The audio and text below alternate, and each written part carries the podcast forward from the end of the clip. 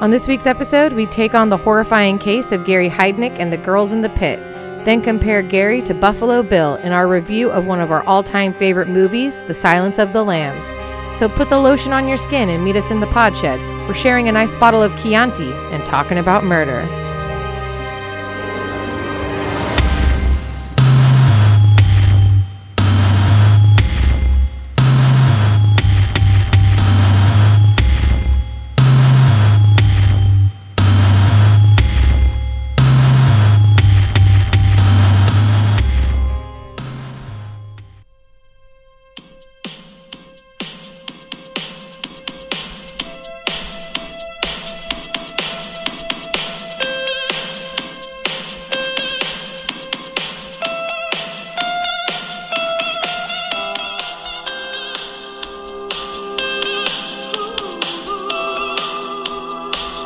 Hey everyone, welcome back to another episode of THC, True Hollywood Crime. I'm your host Mariah, that's your host Bailey. And if you know, you know. If you know that vibe, you know exactly what we're doing tonight, baby. If you know, you know. Luckily, we only have 10 listeners, so I don't think anyone's going to sue us over that. How's everyone doing? Hello, welcome to the podcast. Welcome. Up top, thank you so much for all the comments. Thank you so much for all the support, thumbs ups, the subscribes. We really appreciate it. Keep it up. If you haven't done it, if you could shoot us off a review, like, rate, subscribe on whatever you're listening to, we would really appreciate that. It helps us out. And make sure that you go to THC Podcast on Instagram to follow up. We always have pictures of the cases, pictures of ourselves. Sometimes I'll throw a meme in there because I'm bored. Yeah. You know, follow us on social media. All around good times. How's it going, B? It's good. How's your week? Surprisingly good. Yeah. I mean, I talk a lot of trash about my child and how hard it is to be a mom. Yeah, but she's pretty great. But we had a great week. Funny enough, just in time for them to cancel Dr. Seuss. Her school has Dr. Seuss Spirit Week. Yeah, I think the schools across the nation have it. Yeah, all week. Because it's National Reading Week. Exactly. So we've been doing crazy socks, crazy hats, crazy hair. This is really your time to shine as a mom. Absolutely. So I've been getting in on it all week long. Today was pajama day. And as we're walking into school, a mom stopped me. And she's like, I really got to tell you, Violet saved the day. Oh. So her daughter is a butterfly, right? So a year older than my daughter. Mm-hmm. And apparently on hat day, two of the butterflies had words and there were tears. Oh. And Violet felt the need to intervene and talk to both of the girls. Was a mediator. Yes. And then got them all to play together. Love it. Right. I love to see it. This is queen energy. And so the mom looks at me and she's like, I'm pretty sure Violet just turned 4, right? And I'm like, yeah. She's like, oh my gosh, she's so mature. And I'm like, too bad she can't regulate her own emotions that way, but I am so proud that I feel like she does regulate her own emotions that way, B. I just, like at school, it's usually like, if someone would say something like that to her, she would be the kid to cry. Like, I think it was about the hats or whatever. And I could see her having those same emotions. But for her to recognize, like, I bet I would feel that way. Yeah. Mm-hmm. Great. And to step in. We love it. Super proud moment as mom. Yeah. Mm-hmm. I think your kid's great. Yeah. So, love that. She's the best. Figure I might as well say something nice about her for years from now when they might listen. Yeah. We all know how much you love Vi. She's amazing. She's the best. How's everything else going? Anything else exciting? Nick had a really crazy work schedule, so I had the opportunity to watch a bunch of shit. Wow. Yeah. I watched the first episode of The OC. Okay, yeah. Right. Did it take you back? Even though you have never seen it before, it takes you back to that time in our lives. Which wasn't the best.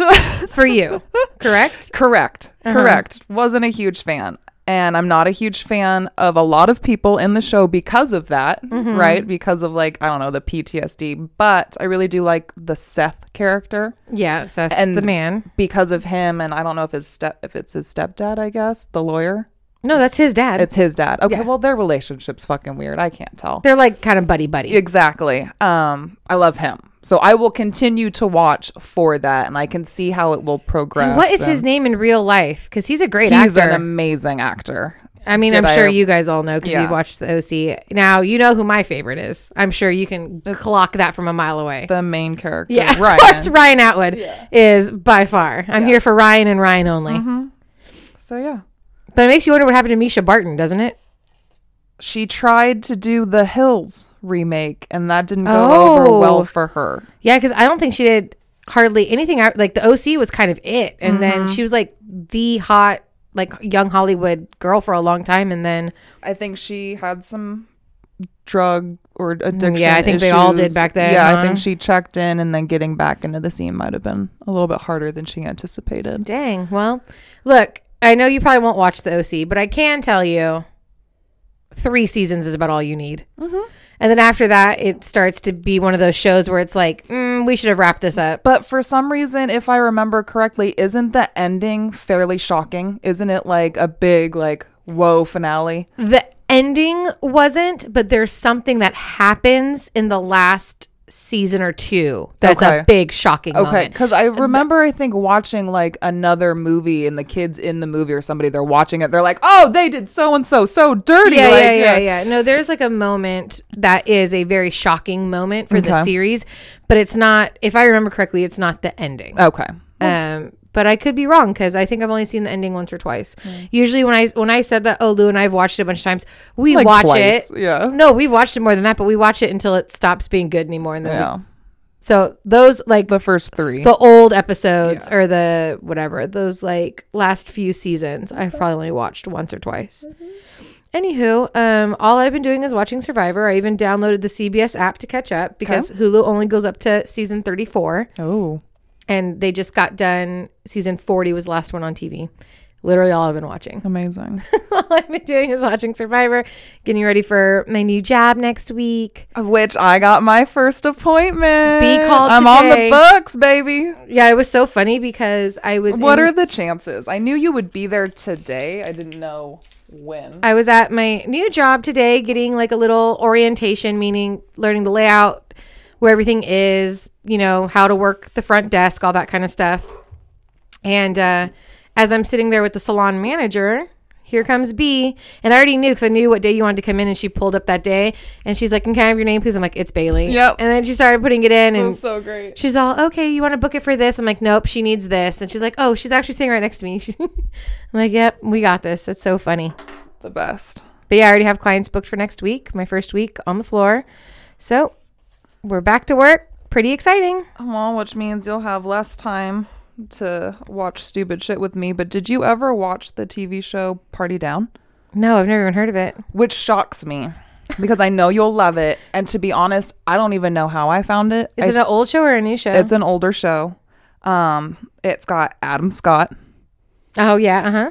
Lizzie Kaplan. I love. I know you do. Lizzie Kaplan. What's not to love? I don't know if you're going to know the name, but I know you know who he is. Ken Marino. Mm-mm. You know who he is when you see him. He's in a ton of shit. Okay. Jane Lynch. Yep. Kristen Bell.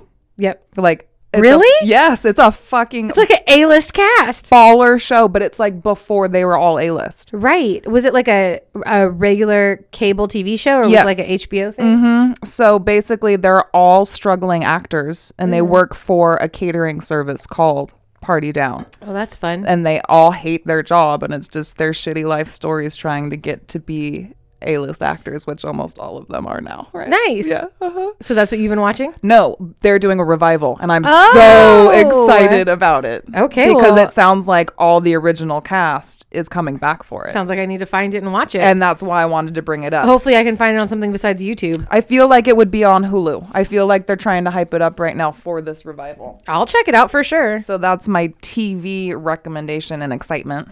Yeah, so, and because besides Survivor, we've also both been watching our Married at First Sight. Oh, yeah, but we'll get to that Season during, 10. Yeah, Married at First Sight hour. That's the second half of the podcast. Yeah. If you guys are new here, the whole back end. That's these two post-its right here. Married at First Sight back end. But Nick and I watched a phenomenal movie. Ooh, you. I'm going to give it a 4.5. And the only reason I took half off is because there should have been nudity. Is it so good that you printed out the picture? What's not to love about this?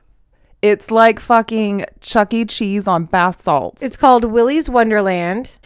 So abandoned. It's a Five Nights at Freddy ripoff. It is, and it acknowledges that. Oh, fantastic! Yeah, it's called Willy's Wonderland, and it made me so happy. Okay, the violence and the stupid plot line, and just the fact that he didn't have to say one word to star in the movie. Yeah, he's all, this is perfect. So yeah, literally the only reason I gave it part of a star off is because there's a scene where obviously these two kids are fucking, and I mean, she was drop dead gorgeous. I needed some titties. Yeah, I really would have taken it to a 5 for me.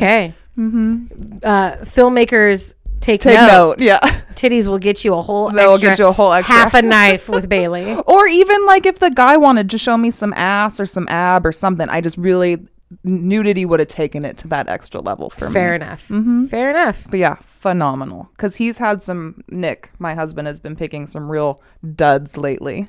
So this was a fire moment for me. I was like, woo, redemption. Did you guys ever see that one with Melissa McCarthy and the puppets? Yes. Where she plays like, yes, she like a detective, yes, or she's something. Yes. And the puppets are like super raunchy. Yes, exactly. And I remember liking that. Yeah, I'm sure you did. Right, I can't believe you printed out an entire full color movie poster. I needed you to see it just to really take it all in. Well, hey, I tell you what, if you cut it out and frame it, we'll put it in the pod show. Yeah, the magic that it is and how happy you're so happy me. About it. Yeah, for real. Cut it out, frame it. We'll put it in the pod shed. I will. All right, let's get this shit show going.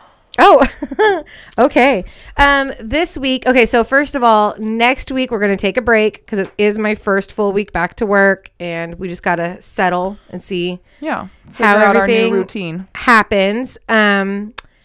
So to go out on a little bit of a banger before our break, we are going to do the absolutely disgusting and twisted story of Gary Heidnik, and of course, that's who they based Buffalo Bill, Silence of the Lambs on. So that was B's movie of the week.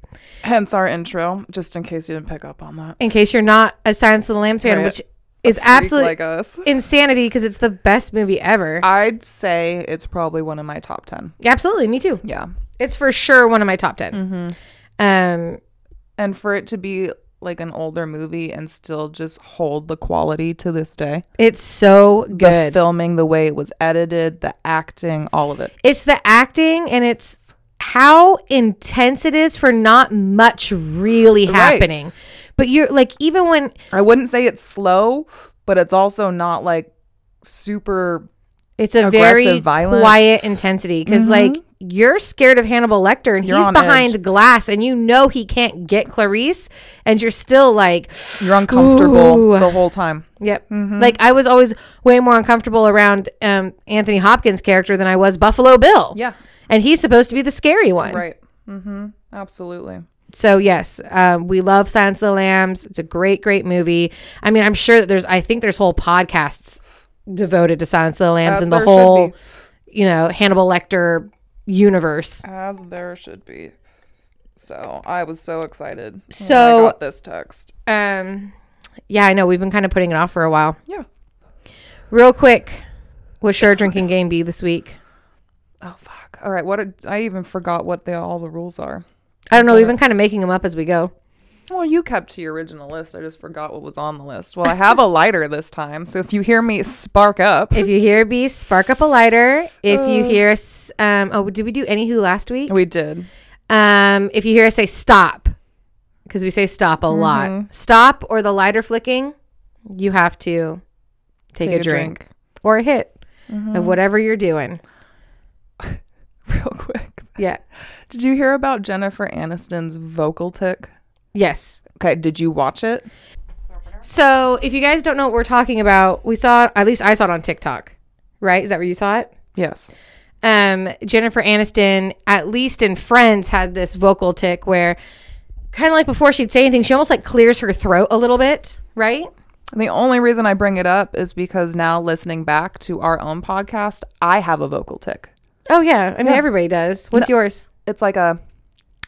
kind of a... Oh, yeah. So I was going to say, drink to that, motherfuckers. Yeah. I know. I can always pick up on all the weird little things I don't realize I'm doing. Yeah. Until I do it. Mm-hmm. So one of it is sniffing loudly into the mic. I was like... Take a deep breath like that right into the microphone. It sounds like I have a cold or a terrible cocaine habit. Why don't you guys leave a comment and let us know what you think super annoying about our voices? Please, we would love to know. And what our tics are. That'd be great. We'll start drinking to those too. We would absolutely love to know. So yeah, sorry. No, that's great. Okay, y'all. So, should we cheers?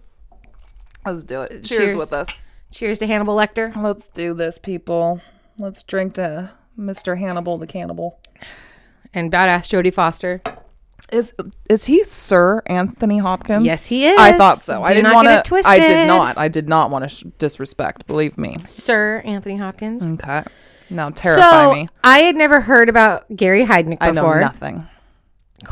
I know nothing. Girl. Trigger warnings for everything bad in the world. Worse than Albert Fish. I'm not going to say worse because there's no kids involved in this. I'll take it.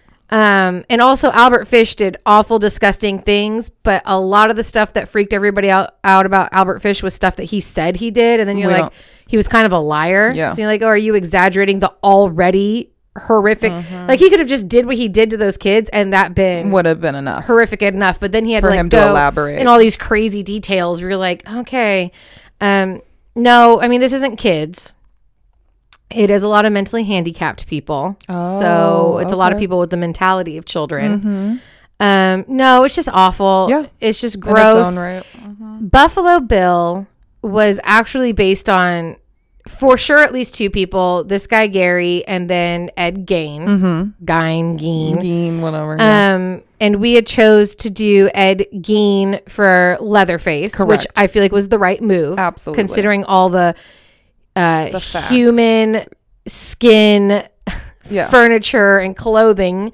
For sure. But I believe, wasn't Ed Gein making like a women's suit for him to like replicate his mother? He definitely wore. No, he kept the dead body of his grandma, and then his mom. It was for sure his mom. Oh, okay, he had terrible mom issues. Yeah, and then but he was making like a woman's suit. Okay, that wasn't in the movie. But that's where the Buffalo Bill part comes in, is because it probably wasn't in the movie you watched, but it was part of. If you go back and listen to episode whatever that was, if we go back and listen to whatever the fuck we talked about, he was trying to like build a woman's suit. I'm sure it makes sense. He had a fucking leather face, so what more do you want? Right. So that's like the Buffalo Bill tie-in for Ed Gein, but I'm glad we went with Leatherface for sure. But Buffalo Bill definitely has much stronger Gary Heidnik vibes. And then they also said the Buffalo Bill was based on Ted Bundy, but Ted Bundy is like the Beyonce of serial killers. Right, he's his own creature. Well, no, it just everyone, like he's such a famous serial killer that everyone wants to tie everything into Ted Bundy. Yeah. If we throw his name in it, we'll get more attention. I don't see a lot of Ted Bundy vibes with Buffalo Bill. It's definitely a Gary Heidnik, Ed Gein. Yeah. Mashup. Perfect. Okay. I can't wait because literally I've never even heard of this name before. I actually hadn't either until we did this podcast. Yeah. And I was looking at movies based on killers, based on true crime. And this is what came up. So again, trigger warnings for everything. Everything. If you have a hard time listening to anything, stop listening to us. Just don't listen to this any longer. Don't listen to us. Listen to last week. It was about the bling ring. You'll probably love it. Yeah. So of course, Wikipedia was a source. An article by our good old All Things Interesting, written by Mark Oliver, which I think we've used one of his articles before. Thanks, Mark. And then I did listen to a podcast, which didn't give me a ton of like new facts, but again, gave me a vibe, gave me the same facts spoken into my eardrums as I did the dishes. Yeah. That one is called Serial Killing, a podcast. Another great one. It was like 30 some odd minutes long. And she told the whole story. No fancy shit. It was just her. She did her socials at the top. And then, boom, she was coming hard and fast with the Gary Heidnik facts. You, girl. Love it. And then at the end, she was like, And if you want a longer episode, pay me and join my Patreon. And I respect that energy. So I love a good pounding like that. Yeah, it was great. To me, girl. I know. Sometimes I don't need all the fluff. No. She got through it, and I was like, oh yeah, I got pretty much all of this. So love perfect. That. So, piece of shit, human, scumbag, garbage, Gary Heidnik is born in 1943 in the suburbs of outside of Cleveland, Ohio. By the time he's 3, he has a little brother, and his parents are divorced. So, he bounces between his mom and dad's house. His dad's a piece of shit. He mentally, physically, emotionally abuses him. Yep. I'm sure he abused Gary's mom. Gary's mom, I believe... Oh, I can't remember if she's an alcoholic. I know she has a lot of mental health issues, which is why Gary went to his dad's house so much, him and his brother. His dad constantly just like mocked and ridiculed him. Awesome. He ends up being like a bedwetter. And so to try to get him to stop wetting the bed, his dad would just beat the shit out of him for wetting the bed, right. Which that's going to help. Yeah, of course. And then shames him by hanging his soiled bed sheets outside of his bedroom window. So the neighbors can all see his pee-pee sheets. Draw attention to him.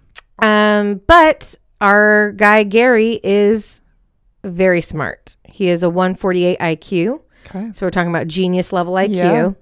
He does well in school academically, but he's obviously going through all this horrific abuse. Imagine what he could have been. Imagine. He also suffers a head injury, which I can't remember how, but he does. He gets a really bad head injury, which, again, this is something that a lot of these serial killers have in common. They get some kind of trauma, a bad head injury when they're younger, and it just fucks with them. Mm-hmm. So he gets the head injury, and... He's never the same after that. He was already like very socially awkward and kind of socially unaware, but now he's violent. He's angry. He used to love animals, and now he hangs animals from trees. Wow. So like people that went to school with him noticed a huge difference from when he got his head injury. He made a big change. Damn. So at 17, he drops out of high school, joins the Army. Sorry, guys. Winds up. It's important. It is. So he does pretty well in the Army. His, who's in charge of you in the Army? Your sergeant. Sure. Right. All have great things to say about him. He trains as a medic, which he really likes. And then he kind of starts to experience severe headaches, dizziness, blurred vision, nausea. Goes to the military hospital. And neurologists diagnose him with like a stomach disorder. Okay. But they do note that he is also showing signs of like mental illness. They're like, also on a side note, he might not be with it. Thanks, guys. They also like prescribe him like some kind of medication for like just general anxiety, which I don't know. Like I get, but it just feels like back then. Doesn't sound like that's gonna do. It's just throwing pills at somebody without like an official diagnosis. Exactly. Probably isn't gonna do great things. So he transfers to a mental hospital, and he's diagnosed with schizoid personality disorder. All right, B, who majored in psychology in college. I want to know if you. With honors, have any fucking idea? I believe it was magna cum laude or whatever they say. Exactly. You think I have any idea? What is schizoid personality disorder? I want you to take a guess. Schizoid personality disorder. Yeah, put the words together. Multiple personality situation. Nope. No. Personality disorder characterized by a lack of interest in social relationships. That was all slurred. Social relationships, a tendency toward a solitary or sheltered lifestyle, secretiveness, emotional coldness, detachment, and apathy. Bailey, you might have schizoid personality. Actually, what was happening? I was processing everything you were saying. Oh my God, B, I figured it out. I never realized that because I just honestly I copied and pasted because I'm like, I'm not going to type out the But hearing definition. The words out loud, put a picture of me in the dictionary. Lack of interest in social relationships, tendency towards a solitary or sheltered lifestyle. You're not very secretive, but secretiveness, unless are you? What are you keeping from me? I mean, from you, no, but from everybody else, 1,000 things. Emotional coldness and detachment and apathy. That is hilarious. That's me. I figure out what's wrong with Bailey, y'all. Anyways, that's going on Instagram. You and Gary Heidnik, a little fucked up. It's okay. Did you ever have a head trauma when you were younger? I'm sure. With my parents, the way I was raised. Someone dropped you on concrete. I remember dropping myself on concrete. Yeah, you are pretty clumsy. I am so clumsy. I'm missing part of my chin. Mm-hmm. It's true. Even if your parents wouldn't have done it to you when you were younger, you did it to yourself when you got older. But I have all of my original teeth. Thank you very much. Me too, girl. That's important. Now, there might be a little crown on one or two of them, but I do have all my original teeth. Yeah, man, I'm just saying I haven't knocked my own teeth out. Yep. So 13 months after enlisting, Gary is honorably discharged. Okay. Though it's to be noted that several of his army peers think that he was faking all of this. Oh. At least faking the mental disorder part of it. Yeah. To get discharged and then collect a disability payment, which he does collect a disability payment for the rest of his free life. Okay, genius. So, yep, they think that there was nothing wrong with him and he faked everything. Yeah, which, based on that IQ, anything's possible. Anything's possible. So, from 62 to 71, Gary has a few jobs. He's kind of in and out of the mental hospital. Tries to commit suicide like 13 times. Oh yeah, you know. His mom has cancer and is the and is an alcoholic. Plus her underlying mental illness, so she does commit suicide. I believe she drinks poison, or she drinks something that poisons her. Yeah. His little brother is also kind of in and out of mental hospitals. He has depression, multiple suicide attempts. All of this shit, plus the fucked up dad. Yeah. He's got it's just a fucked up family. Yeah. It's a sick family, unfortunately. And so this makes Gary obsessed with the idea of having his own family. Big family, lots of kids. He's going to do better. He's going to do better. He's going to raise these kids and have a great life. It's a second chance.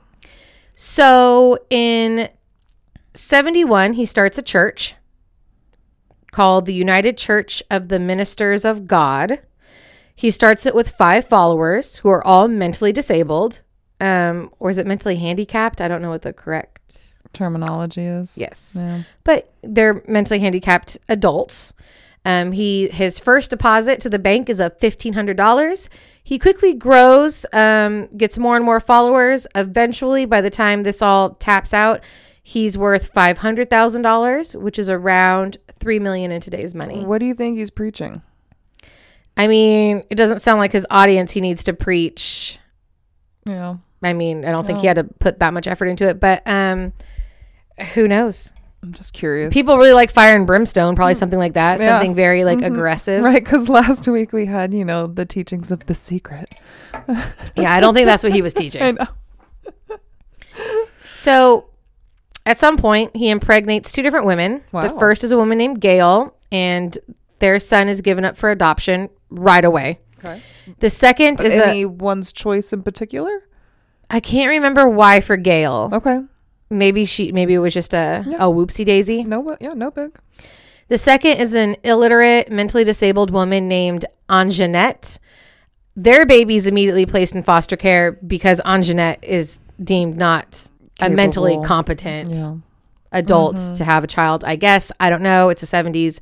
Everything was different back then. Right. So that baby's put into foster care. In 1978, Anjanette's little sister, Alberta, who is mentally disabled and lives in a full-time care facility. She's 34 years old. She has the cognitive abilities of a 5-year-old. So this is Alberta, Anjanette's little sister, right? Gary shows up to her care facility, signs her out for the day, takes her back home, locks her up in a storage room in his basement, where he rapes and tortures her for 10 days. Police finally figured out who signed her out last. Oh. Find her at Gary's house. She's brought back to her care facility. She's examined, and she has been raped, sodomized, and now has a case of gonorrhea. Oh, my God. Gary's arrested, charged with kidnapping, rape, unlawful restraint, false imprisonment, involuntary deviant sexual intercourse, and interfering with the custody of a committed person. However, his sentence is overturned due to some appeal, some loophole that they find. Right now. Nope.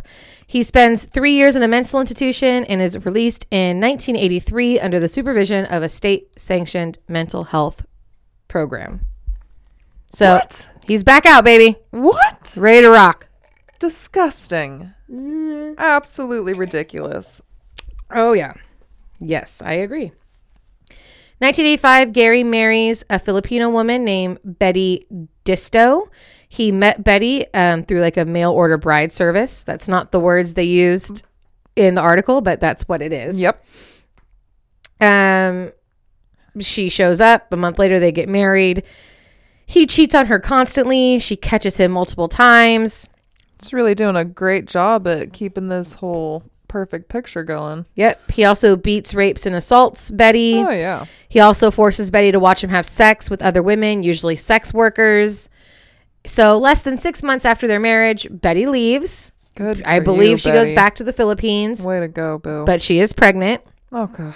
She gives birth September 1986, and she never has contact with Gary. So thank goodness. Now we have 3 women, 3 kids, no family, no contact with any of them. Oh my gosh. So 2 months after that, November 1986, Gary lures sex worker Josefina Rivera to his house in North Philadelphia. They have sex.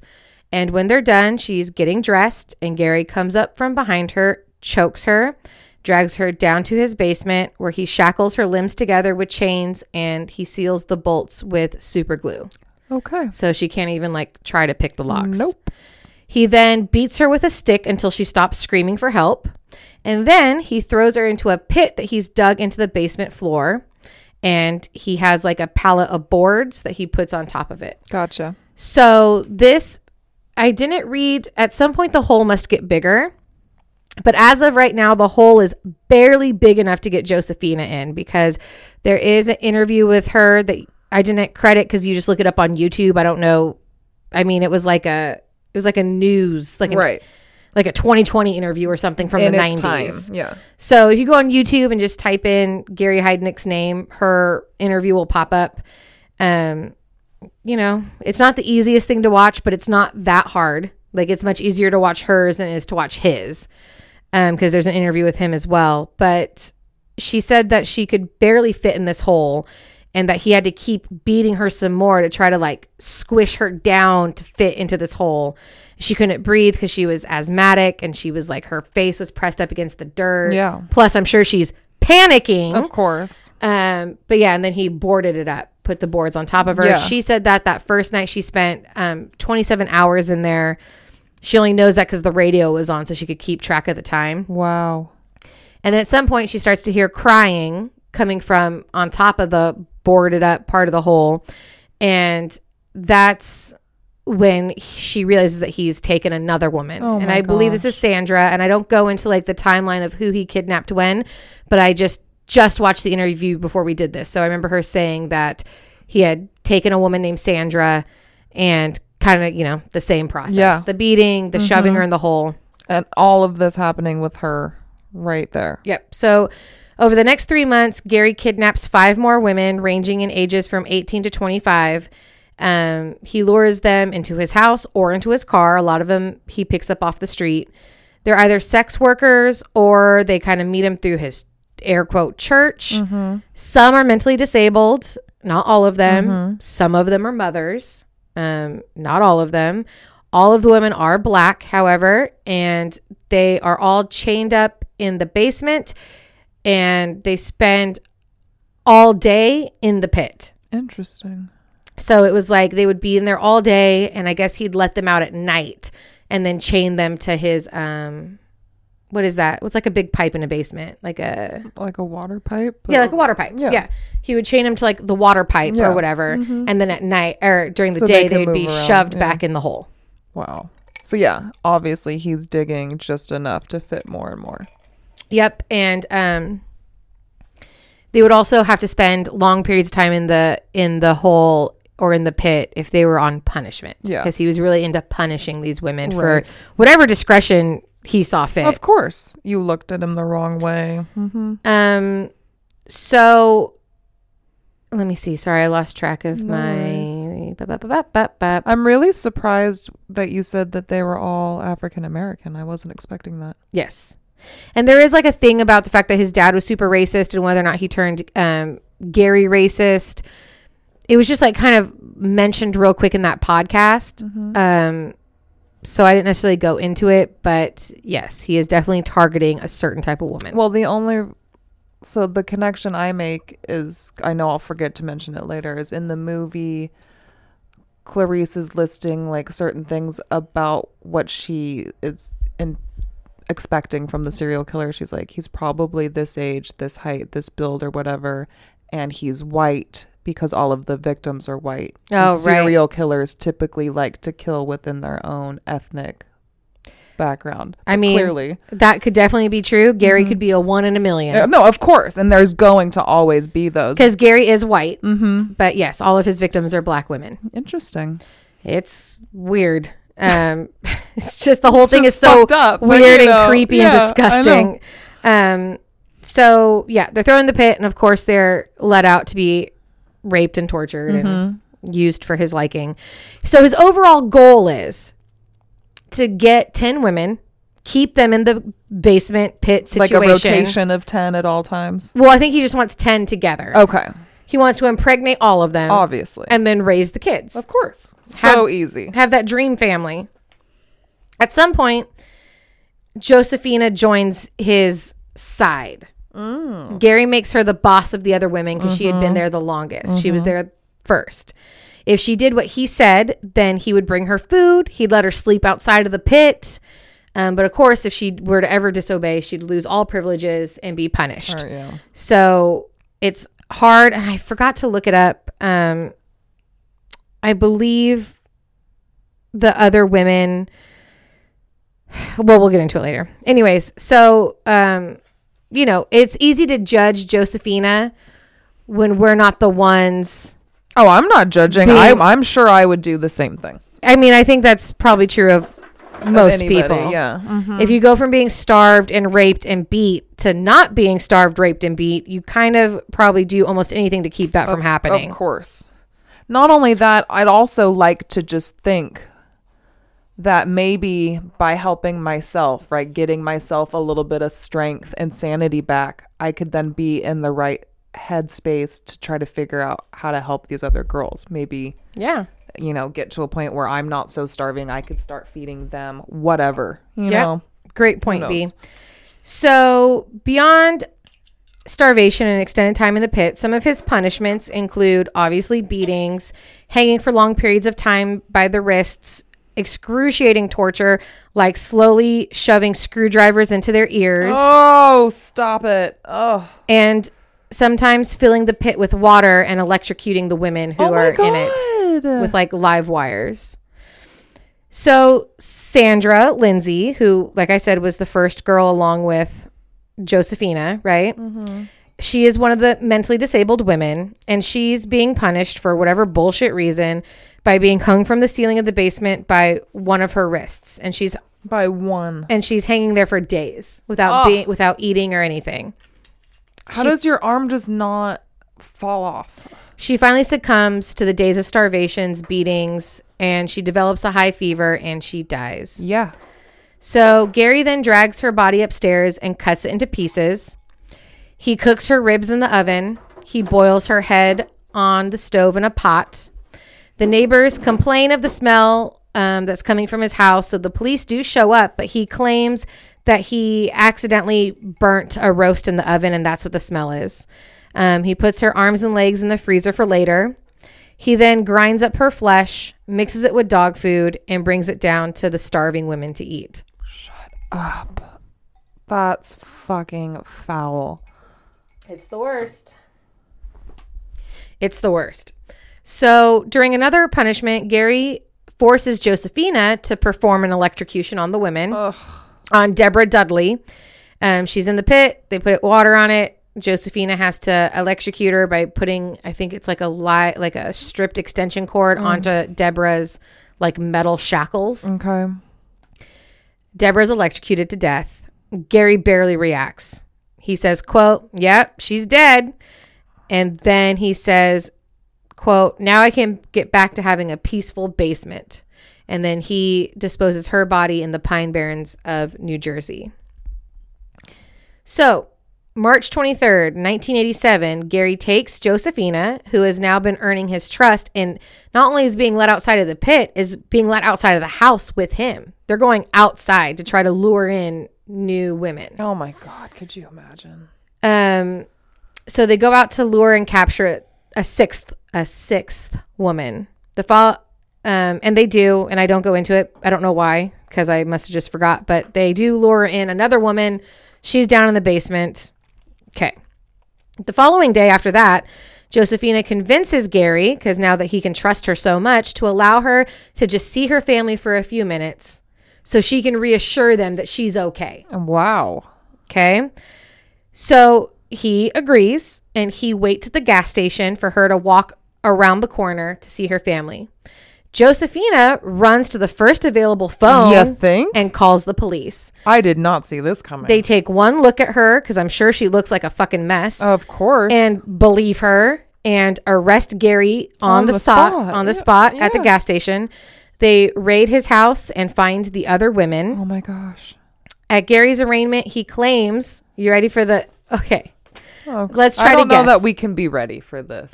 I'm already shocked. Try to think of the craziest offense you could think of.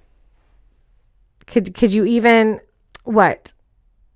Out of everything that he did? Everything in the world that he said about like the women and capturing the women and the women in the basement. What would be like the most out-of-pocket thing anybody could ever come up with? Okay, I'll just tell you because you're looking at me blank. His story is that the women were already there in the basement when he moved into the house. Never would have come to that. I know. Not in a million years. What the fuck? I would have been like, I don't know. He was like base training camp, like back in his army days. No.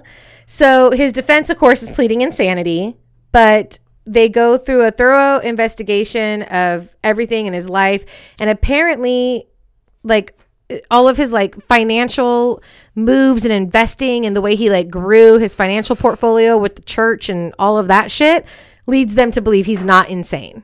Like, if he's smart enough to make these, like, financial moves. Right. He's probably sane enough to know that he shouldn't be. Which backs up the claims of the people that were in service with him saying that. Right. Yeah. That's right. It was not the mental illness, that he's just too fucking smart. He's playing all of you people. Yep. So July 1st, 1988, Gary Heidnik is convicted of 2 counts of first degree murder and sentenced to death. Within a year, he tries to commit suicide, but it doesn't work. Darn. In 1997, Gary's ex-wife and one of his children try to file a suit in federal court to stop the execution of Gary. What? Saying that Gary is mentally unfit, like he's too insane to go through lethal whatever. But it's denied. And on July 6th, 1999, Gary Heidnik is executed by lethal injection. Don't let the door hit you on the way out, motherfucker. Yep. And so, I know, too bad none of those 13 suicide attempts worked, huh? Yep. That would have saved everybody a lot of heartbreak. Absolutely. It would have saved us a lot of fucking money, too. Mm-hmm. So I believe this is an order of women kidnapped, like in order of dates from earliest to latest kidnapped women, even though it was only like a 4-month period. Well, we start off with Alberta Davidson, which was the 70s, right? The little sister. So Alberta Davidson is our first victim. And then the women in the basement are Josefina Rivera, Sandra Lindsay, Lisa Thomas, Deborah Dudley, Jacqueline Askins, and Agnes Adams. And out of those women, it was Deborah Dudley and Sandra Lindsay who actually died. The rest of the women made it out of the basement. Which is the one... silver lining, I think, out of all it these, is, but man, how much therapy do you fucking need afterwards? You're broken, you're hollow. It's still triggering, but Agnes Adams was only there for less than 24 hours. Still, probably horrific things happened to her, but she didn't have to live 3 months in a fucking hole in the ground. I know. So, I guess she had it the best, but I mean, is there a better and a worst? It's all terrible. It's all absolutely horrific and gross. So in my mind, Gary is up there with us as one of the top worst, terrible people we've ever talked about. He's up there with the Edmund Kemper. I'm really happy the movie didn't take such a sick and twisted turn. Yeah, Buffalo Bill wasn't too hot on the torture aspect, but the pit in the ground was definitely... Oh, that's absolutely accurate. And his pit is nothing like Gary's pit. No. Like, Buffalo Bill really went out of his way to make a deep pit. You know, or he bought the house with the well in the basement. The pit was our... Oh, is it a well or is it a... The only reason I say that is because it's such a deep pit and it's got, like... little bricks around it. Yeah, you're right. I guess I never thought about it. Yeah. Yeah, yeah. It just looks like a well had been there and like crumbled apart over time. Yeah. Mm-hmm. Well, there you go. All right. So what do you think of Gary? You mean this piece of garbage that I'd never heard of until today who is going to give me nightmares? Also, he's been it's been weighing heavy on my heart all week. It's been a rough one for me. Just like I can't stop thinking about what those women went through, and I just never in a million years would have pictured the direction that your side was going to go. Yeah. I absolutely knew what I was in for, right? Mm-hmm. I know. I've known. So yeah, shocking to say the least. Mm-hmm. Mm-hmm. Shocking that people are capable of that. I mean, but at the same time, we're the reoccurring theme, these borderline genius children who've then been severely abused, suffer head trauma, and then become a completely different person. Yep. It's nuts. Unbelievable. Yep. All right. Tell me about one of our favorite movies, Silence of the Lambs. Right, and by the way, guys, B is raw dogging it tonight because she forgot her notes. I was going to call myself out. So I get to work and I get the email and I see that your notes were like 5-6 pages. And I'm like, what?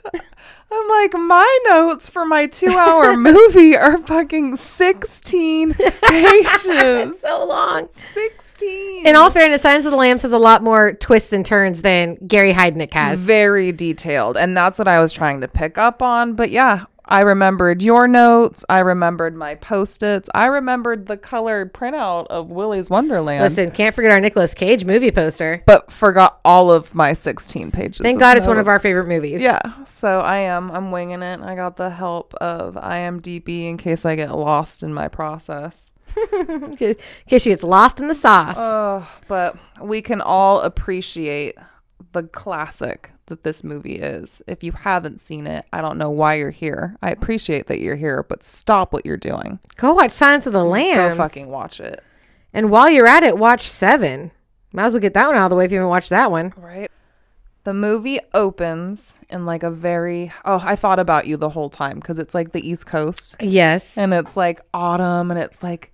Damn, our favorite time of year. Gray, and the fucking trees are changing colors. Like, it's our dream come true. My dream world would be like that 12 months a year. All the time. Our dream come true, right? Yeah. We hear... Give me a foggy morning. Someone running through the woods, and we are...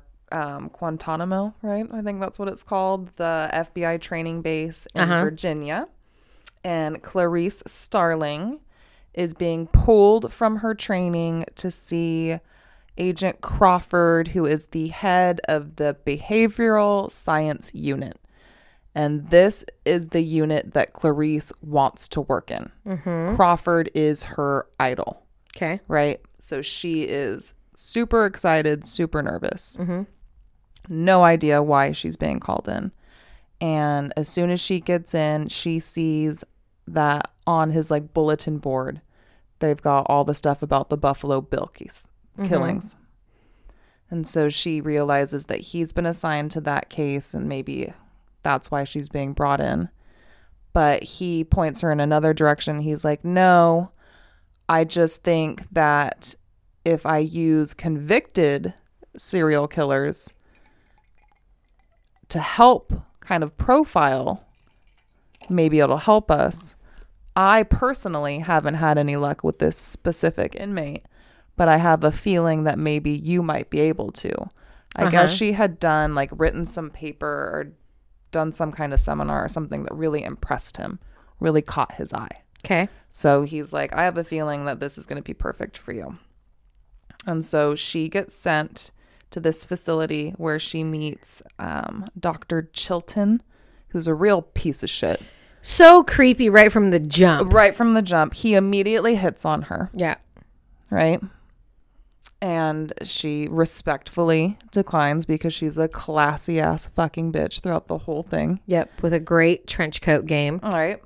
And she is taken down to like the basement.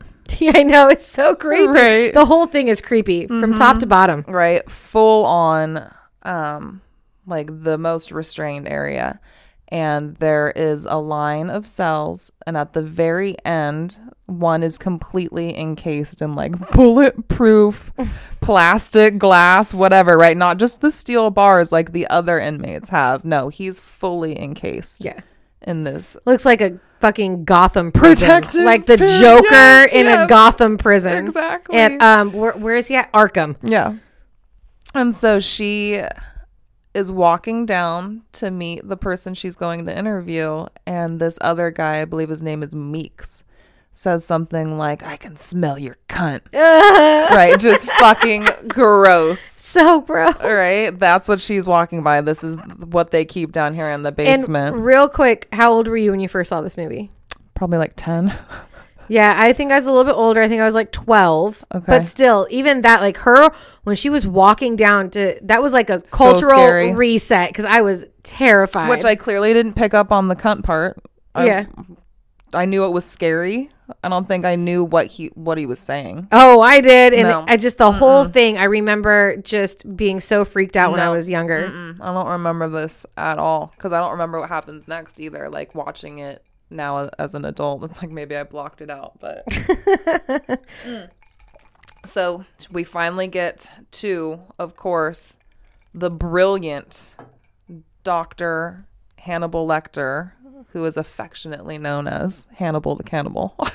Yeah, and didn't Anthony Hopkins win an Oscar for this? I hope so. I think he did. I hope so. I'll Google it later. Yeah, I hope so.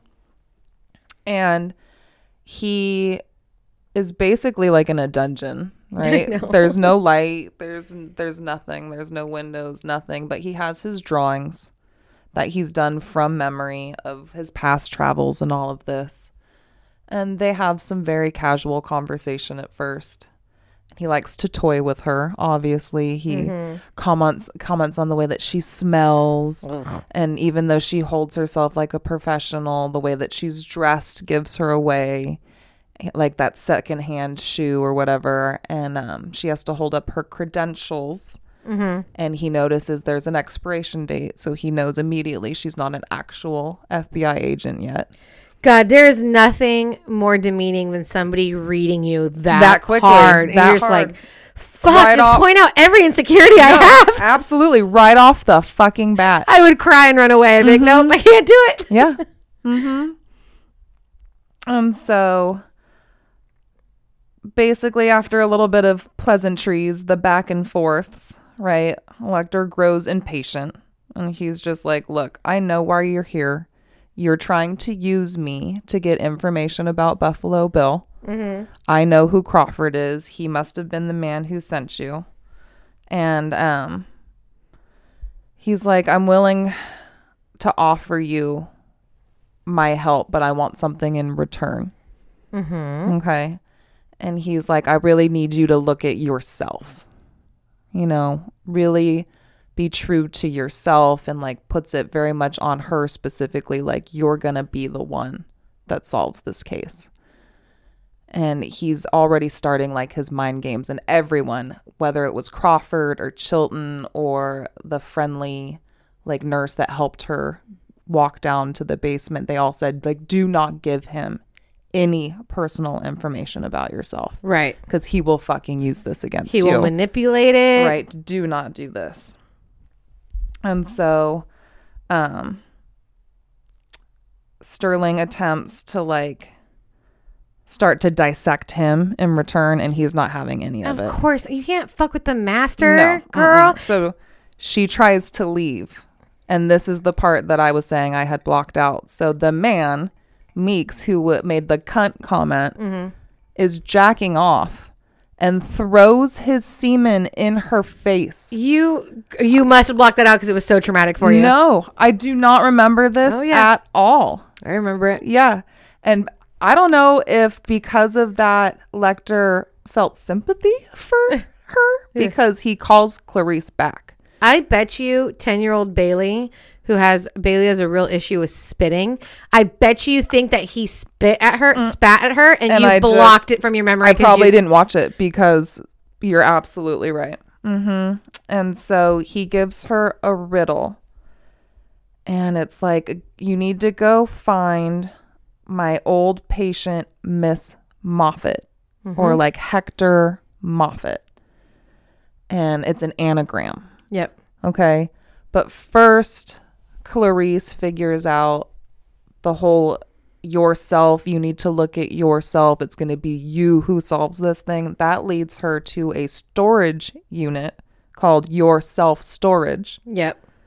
And she finds the unit under the name Miss Hector Moffat, which I forget what it fucking broke down to, but it ended up being like Miss Part of Me or something, right? Yeah. Like it's missing pieces of Hannibal that people didn't even know existed.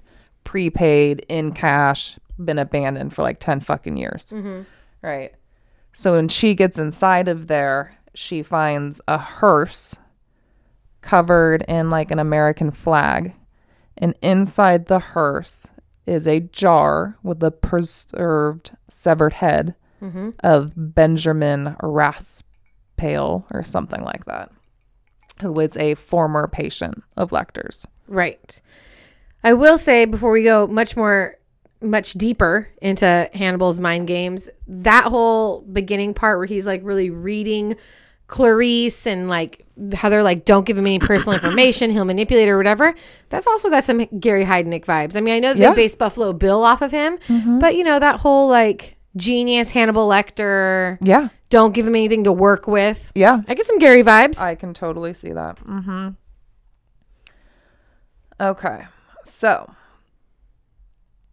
they figure out the connection between Benjamin and Lecter, right? The fact that he was a patient or whatever. Lecter swears up and down that he didn't kill Benjamin, that he found him already dead. Even though I believe in Hannibal, they prove that wrong, that he did for sure kill him. Yeah. You know, shocking that he wouldn't just admit to it. Right. Oh, but anyways. So all the while, like hours, hundreds of miles away, Buffalo Bill is abducting Catherine Martin. Okay. Right. So this is the first time we're seeing him. He's like stalking her in the middle of the night with his night vision goggles, waiting for her to roll up. She's fucking jamming, rocking out Tom Petty and the Heartbreakers, American Girl. Yep. Living her life. She's got her groceries. She hears her cat going on, meow, I'm hungry. Poor thing. Right? She's doing the best time. Yeah. She's getting ready to unload her groceries and sees this man struggling to load like an armchair into the back of a van. Guess whose problem that is? That guy's problem. Nope. She can see that he's having trouble because he's got like a cast on his arm or something. Don't care. So she very kindly offers to help. He recommends that she do the back end and then pushes her and the chair into the van. Of course. And beats the shit out of her till she's unconscious and bye. All of these movies and true crime cases have made me the meanest person. I would never help that guy. Ever. So you would. You'd be abducted in 5 seconds. You'd never see Bailey again. Not me. But how do we look at it? So are you wrong because you're the cold one who won't hurt anybody, or is the world wrong for making you that way? Because I don't feel wrong at all. I feel nice and safe inside my house with my locked doors. I don't care. I know. It's so crazy. So anyways, this is significant because Catherine is a state senator's daughter. Yep. All right. So this is high. And does Bill know that beforehand? I don't think so. That never comes up in the. What a great question. Asking the hard thing. No, the only thing that matters to Bill, which is her skin. No, is what size she is. Oh, that's right. Because he does check her blouse and her pants, make sure that she's a 14 specifically. Yep. And he cuts the blouse all the way down the back and leaves it at the scene of the crime, which is a calling card for him. Which is so funny that Man, because I can picture her right now. 14s back then are not 14s nowadays. Mm-hmm. Like, 14s back then are like 7s now. Seriously. You know what I mean? Yeah. So, Crawford gets wind of this abduction or whatever, but at the same time, they also find their first body. Mm-hmm. Okay, which I believe it was in like Elk River, Baltimore. I don't know. If I had my notes, we would know. Mm-hmm. So on their way, you know, Crawford and Starling have their conversation about Buffalo Bill, and this is where she goes into detail saying, like, he must be male and that he's white and that he's sophisticated. He must own a home because for what's happening to these girls, like, that's very intimate and it takes time and space and privacy. At this point, they know that he keeps the bodies for 3 days, but they don't know why. Right. They haven't put any of that together yet. Okay. Okay. And so they make the connection between Benjamin and Hannibal. We've got our first abduction and we've got our first body. Yep. Right? So this body, they find it. They see the diamond cuts through the back, very detailed in the way that they were done. And Clarice is the one to notice at the back of the throat a cocoon. Yep. So they take that back. She goes to meet with these doctors, these bug doctors. Of course, she gets hit on again. Oh, my God. With her oversized sweater and trench coat. And I haven't even mentioned the fact that all the cops at, like, the crime scene and at the coroner's office and everybody, they're all just looking at her like, what the fuck is she doing to help? Because she is literally the single girl in this boys' group. Sexist. Mm-hmm. Gross pigs. Yeah. Another thing I didn't pick up on watching it as a kid. That's so funny. And the bug ends up being, I think it's called like a death moth or something. Mm-hmm. And it's significant because it is definitely not from here. Yep. It's only known in Asia, which means someone placed it. Well, not only that, they had to import the egg and grow it. So they're like, that takes time and dedication and love to grow this thing, all to just shove it in the bottom, like in the back of someone's throat. Yeah. You know? Think about that one. It's really weird. It's a weird calling card. It is. All right. So once Clarice gets news of Catherine's abduction and, again, the high-profile case, her being a senator's daughter, whatever, and knowing that all Lecter really wants is to get the fuck out of the facility that he's in, yep, they come up with this plan that they're going to offer him a move, a transfer, to a new place. So she goes back with this deal, and of course it's not enough. Lecter's like, yeah, that's great, but what I really want is more information about you. So they get into a quid pro quo situation, tit for tat, have you. I am gonna take a little segue here. Every year at work, I'm required to do annual continuing ed courses. Okay.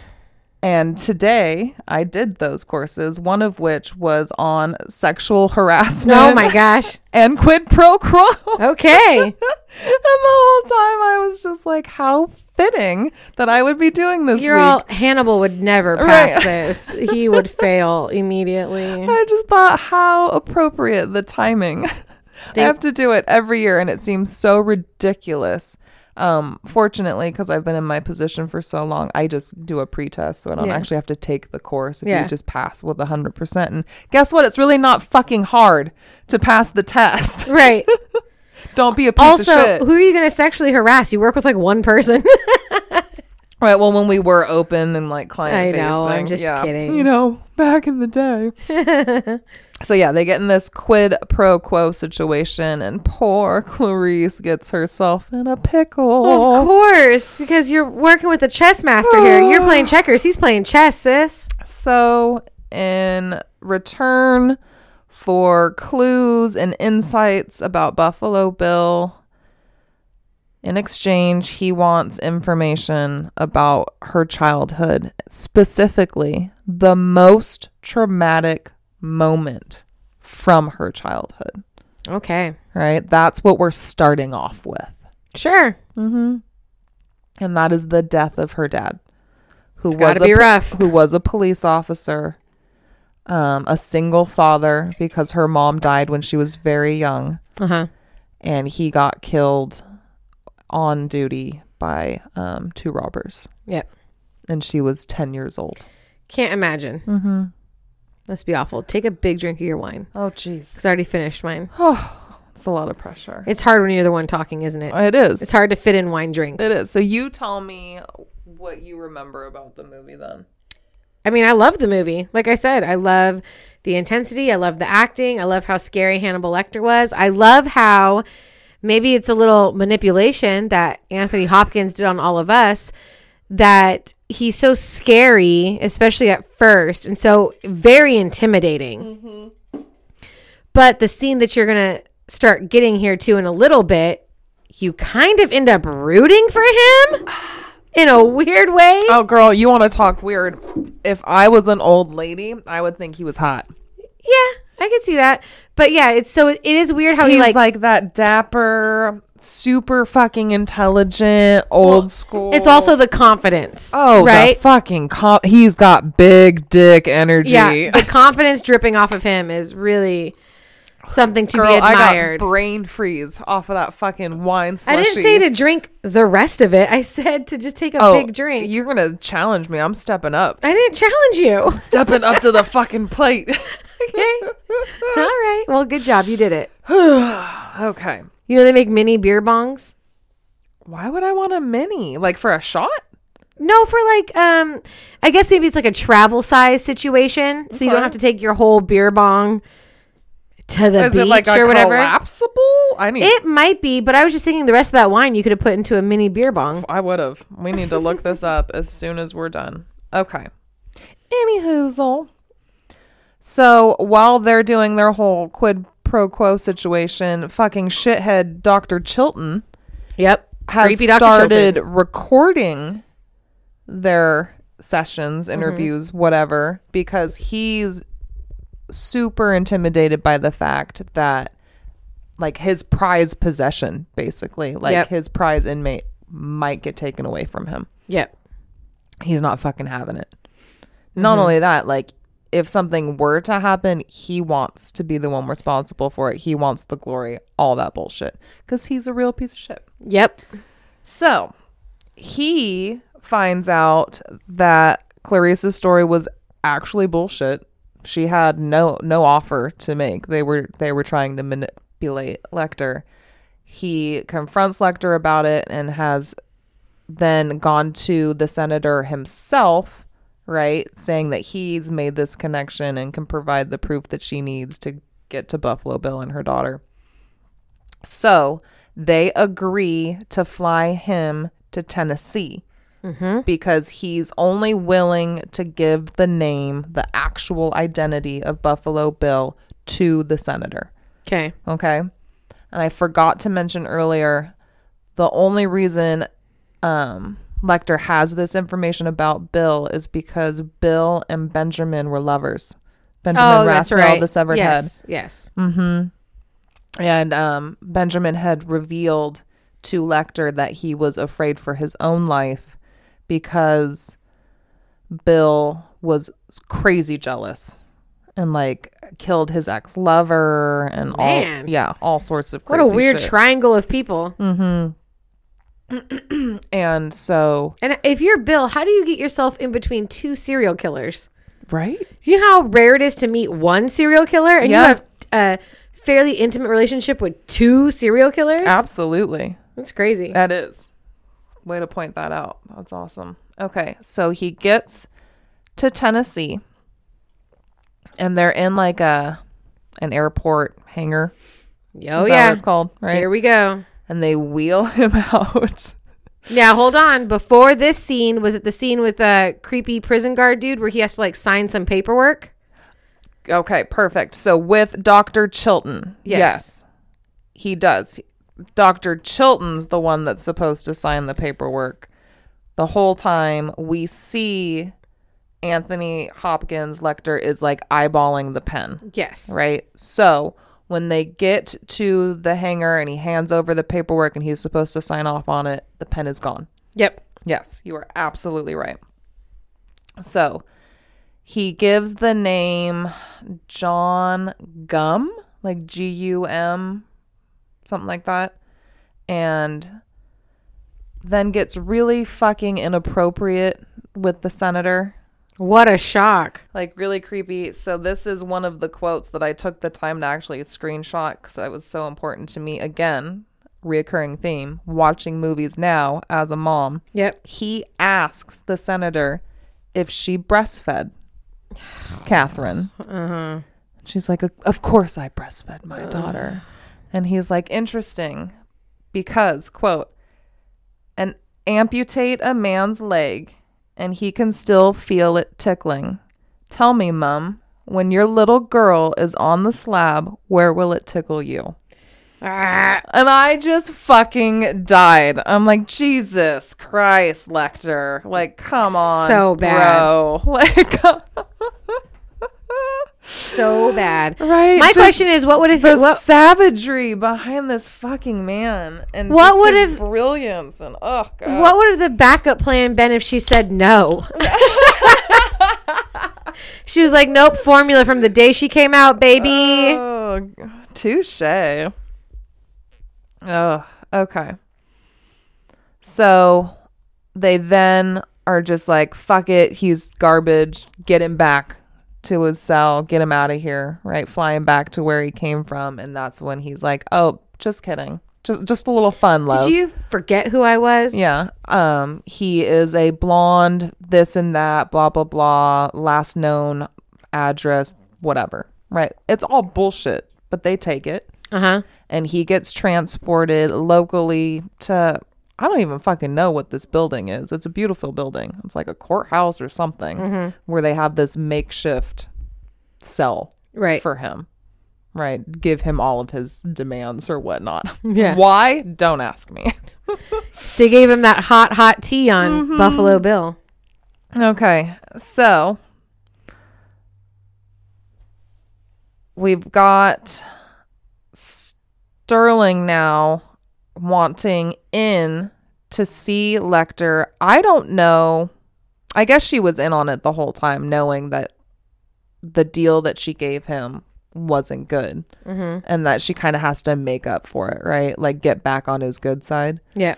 So she gets drawings from his old cell that had been taken away from him, mm-hmm, and she brings them kind of like as an olive branch. And she goes in under, like, the disguise that she's part of Chilton's team, mm-hmm, so that she can see him. Yep. Right? And so when they're talking, he's like, everything you need to find this man is in your case file. Everything you need is right there. And she's like, I've been through my case file. That's not enough. I need more. What does he want? More. Doesn't he want to go to like an island or so? Oh, more information about her. Yeah. He wants to know, after your dad died and you were 10 years old, you must have been orphaned. What happened to you? Mm-hmm. Where'd you go next? Mm-hmm. Where'd she go? Where? To her uncle and aunt's ranch, the sheep ranch. Oh, yeah. Where in the middle of the night, she heard screaming. Mm-hmm. And saw that they were slaughtering the baby lambs. Yep. And she tried to save them. She tried to let them loose, tried to get them to run away. They were too scared. They wouldn't go. So she just like broke down and sat there crying and screaming as they cried and screamed. Wow, great. Being slaughtered throughout the night. Beautiful. And it's those screaming lambs that haunt her to this very day. And Lecter toys with her like, do you think saving Catherine is going to silence those lambs? There it is, people. Bum, bum, bum. There's the tagline. Hey, we'll drink to that. We're going to drink to that for sure.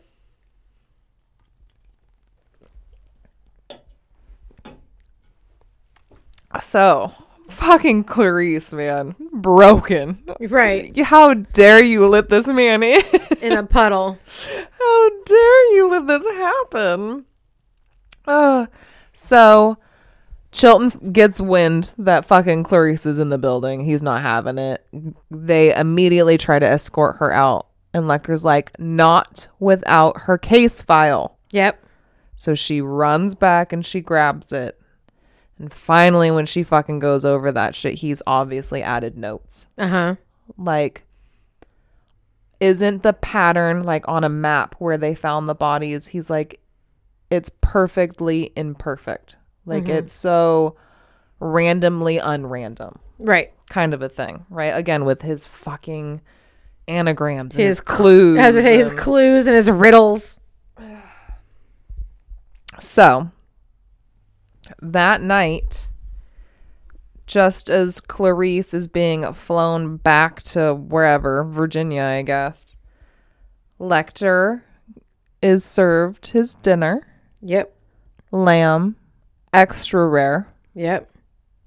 And upon whatever, it's almost like, I don't know if it was a bathroom situation, but they gave him a very sheer, like, divider. Mm-hmm. To give him privacy, I guess, from his 24-hour security.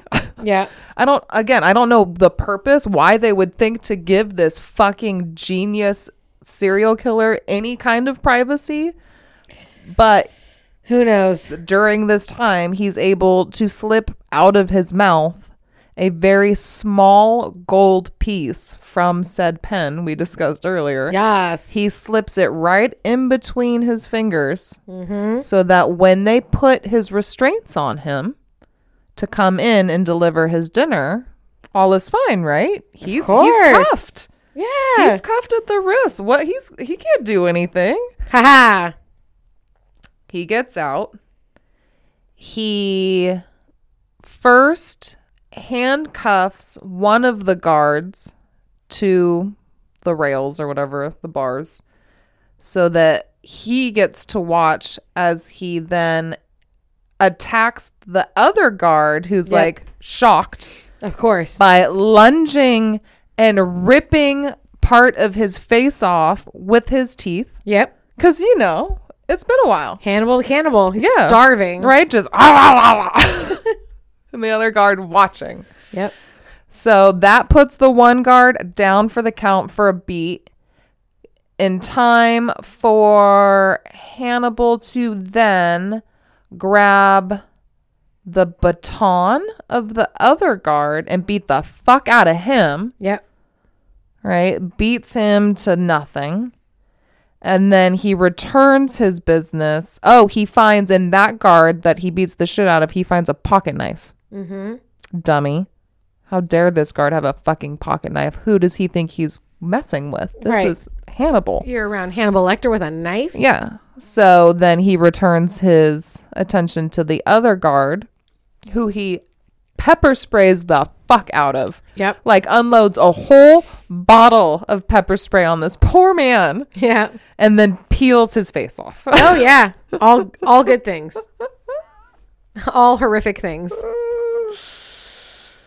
Okay, so we've got Clarice back at Quantico, mm-hmm. finally piecing together all these clues, these breadcrumbs that Lecter's been leaving her. And one of the big things that he kept harping on was, what's the motive, right? Like, what's the desire here? Like, what's the drive? Mm-hmm. And it all comes to coveting something which I guess is very strong in the Bible. Okay. Right? We covet things that we want, that we desire. And typically it's things that we see day to day. Yeah. And so they keep thinking about, it would have been the first victim, but the third body found, because this body was the only one to be weighted down. Mm-hmm. And they pieced together that he must have known her, saw her on a regular basis, like he coveted her. Okay. And so that leads them to this first victim's hometown to redo all of the investigating, to start from scratch. Okay. Right? She's starting from nothing. She's talking to everyone in this fucking town. Mm-hmm. Give me anything you can about this woman. Takes her back to this woman's home where she lived with her dad. And she is a very homely, just kind of average woman. She's a tailor, though. She makes dresses. Yep. And her cutouts for her dresses are exact duplicates of the cutouts missing from Buffalo Bill's victims. There we go. Okay. And so Clarice finally finds someone who leads her to a regular customer, Miss Lipman. Okay. So she goes to Miss Lipman's house to do some questioning. She informs Crawford, like, hey, I might have something going on here. Crawford's like, don't worry about it. We found the guy. We cross-referenced what Lecter had said and other databases or whatever, and it linked them to somebody in Chicago. Yeah. So he's going to Chicago. Lecter's in Tennessee, and she's wherever in the middle of fucking nowhere. Right. Right. All these different things are going on, and everyone thinks they know what's happening. Right. And she's like, okay, well, I could drop what I'm doing and I'll drive over there. I'll meet you. And he's like, oh no, you keep trying to make a connection to the first victim. We're going to go and catch the guy. Oh, okay. Which hurts her fucking feelings. Right. Right. Because she's not just doing everything in her power to fucking solve this. She hasn't gotten everyone to this point. Exactly. The only person who's ever been able to make, even if it's a superficial connection with Hannibal, any kind of connection with Hannibal. Thank you. So she's at Littman's house. The cops are surrounding this house in Chicago. This clever editing, right? Yes. The way that they bounce back and forth. And Lecter has since stashed the body of the dead guard up on top of the elevator, right? Mm-hmm. And started fucking with the elevator, which is unscheduled. So all the guards on the first floor are like, what the fuck's happening? Right. Then they hear gunshots and they're like, oh shit. Could you imagine? When they go up to see what's going on, the other guard is like hung almost like an angel, right? Like from the ceiling, like arms spread out, backlit, the light's coming from his back. Exactly. And it really reminded me of Steve, Drew Barrymore's boyfriend in Scream, when his intestines come spilling out, that whole thing. Very much those vibes, because the whole intestine, everything is just completely spilling out, gutted, cut out, as he's just sprawled out with the lighting and everything. And I remember the lighting by the pool with Steve spilling out. Yeah. All right. I appreciate it. I know. I knew you would. And I want to talk about Skeet Ulrich later, but that's on a side note. Okay. I'll always talk about Skeet Ulrich. All day. I'm mad, though. It's a bad news. Uh-oh. So Hannibal managed to take the face of one of the guards, put on his uniform, everything, convince everyone that he's that guard so that he's in an ambulance. Mm-hmm. They have no fucking clue. They think they've got Hannibal because he's got the other guard dressed up in his prison uniform. Right. They think he's dead on top of the elevator. And in the ambulance, he kills the officer there guarding him, or, well, I mean, I guess he thinks it's a friend, but whatever. The officer there and the person driving and the nurse and a tourist. Crazy. He drops the car or drops the ambulance off at the airport. Yeah. Uses all the tourist information. Whatever, gets the fuck out. Right? So bye-bye. Bye-bye, Lecter. Insane. Peace out, bro. Do you, boo? Man, I'm so proud of him. I got to be honest. How could you not be? I'm so proud of him. That was a masterpiece. Brilliant. Absolute masterpiece. Brilliant. Mm-hmm. So like you're saying, the IQ level mm-hmm. comparison, I see the crossover. Yeah. Right? Okay. So Clarice at Littman's house is coming face to face with Buffalo Bill for the first time. Oh, yeah. Okay. And we're getting lots of context mm-hmm. clues. Lots of Easter eggs. But the way that they edit it, it's so clever because we see the FBI SWAT team mm-hmm. ringing the doorbell at the same time that Clarice is ringing the doorbell, all while Buffalo Bill is down in the basement with Catherine going through the whole thing where she had... I guess we should go back. I need to rewind. So obviously he has to keep her moisturized. Yep. Right? This is the iconic thing that people think of. While she is in this whole cave, well, whatever. Yeah. He drops a basket down. While he's holding his shitty dog. His little miniature poodle. Yep. Precious. And he repeats the saying, it puts the lotion on its skin or it gets the hose again. Right. And it's important to note, he will not refer to her as she. Nope. Will not she make a personal it. Yeah. Mm-hmm. He cannot see her as a person. Nope. Mm-mm. And so she uses that lotion bucket and finds scraps. I don't know if he's feeding her or if she found bones from another victim or whatever, but she finds bones. Yeah. And puts them in the bucket and uses that to lure Precious the poodle. Yep. Down into the pit with her. Power move. Never. Power move. Never. Never would have been smart enough to come up with that. Yep. I would have been in the fetal position. Of course you would be. I mean, leave me there to die. Please. It's when I tell you it's my worst nightmare, I mean it's my literal worst mm-hmm. nightmare. Mm-hmm. This is the shit. I'm terrified of it. You know that. Right. However, I mean, I didn't mind his taste in music, clearly. I mean, yeah, obviously. It's fine. I bet you he's fun to go get a drink with, but I definitely don't want to be in his pit. Thank God I'm bigger than a size 90s 14 because I would be. So now that we've painted a picture of the pit, let me paint a picture of the rest of his house that I failed to mention earlier because I have no fucking notes. It's okay. I like playing it fast and loose. All right. So after the whole realizing it's a death moth or whatever, we do get a glimpse inside his home. He has terrariums. Dead bugs everywhere, people. There's fucking bugs. And not only, there's like butterfly statues, decorative items throughout the entire house. Many, many female mannequins. Yep, that's right. Many female mannequins.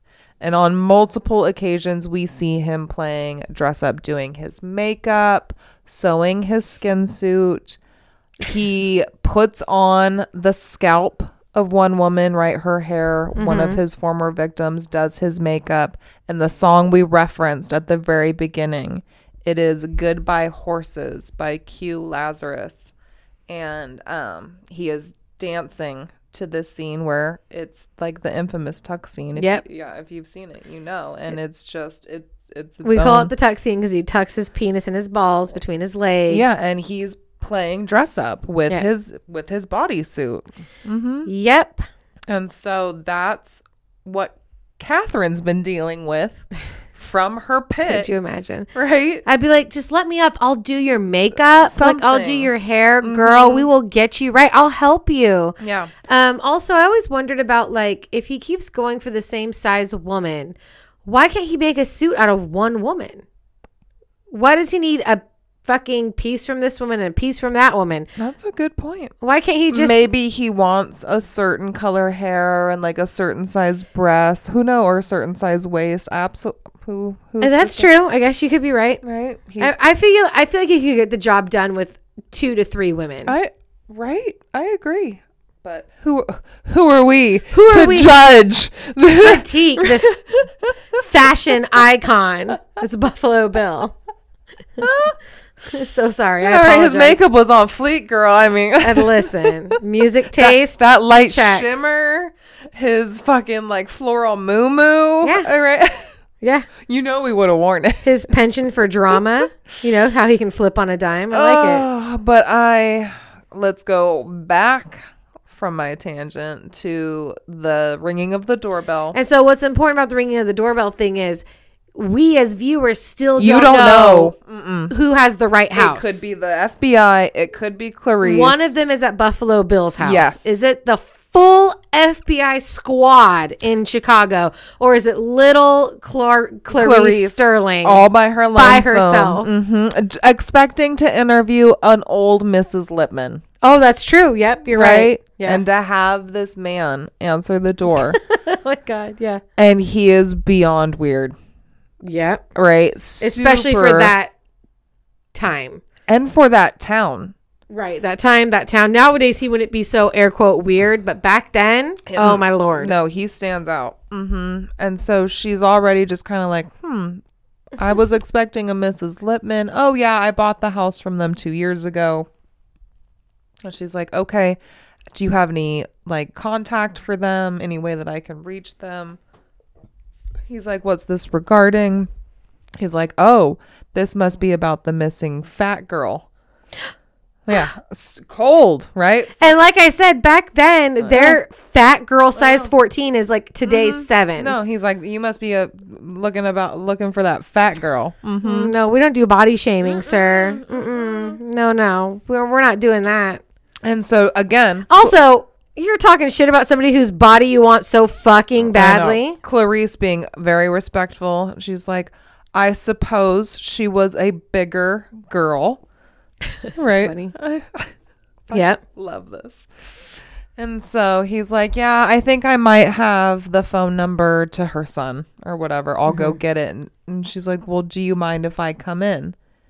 And he's just like, well, I guess. Like, I suppose. And so upon entering, she's just looking around and it's clear there's like sewing stuff. Yep. And it's filthy. Mm-hmm. And doesn't match anyone's kind of taste. Like, it's just kind of mixed and matched. And it almost looks like abandoned in a way, right? This is like we're leading up to her usual suspects moment. Oh, yeah. Right? Mm-hmm. Where all the Easter eggs, all the clues come together. Mm-hmm. And he does find the phone number for Mrs. Lippman's son or whatever and offers it to her, but he's asking a lot of questions about Buffalo Bill. Oh. Do you guys have a description? Do you have any leads? How's it going? Right.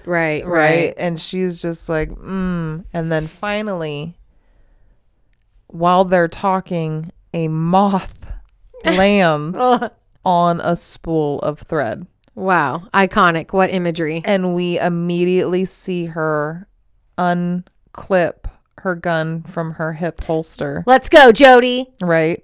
And she pulls it, but he's already running. Mm-hmm. And he takes off for the basement. And it's like a fucking maze down there. Yes. Right? House of Horrors. Yeah. Just like Gary. So she goes down a set of stairs. And there's 2 doors to choose from. Mm. So she goes through one set of doors. I'm sure that's some kind of metaphor we're too stupid to figure out, but that feels like a... No, like, who has a basement with all these fucking doors? There's at least 6 doors, I feel like. I know, like. But the two right, doors, the fork in the road just feels like such a metaphor. Pick a fucking door. Uh-huh. So she goes through one door, which eventually leads her to Catherine. Yep.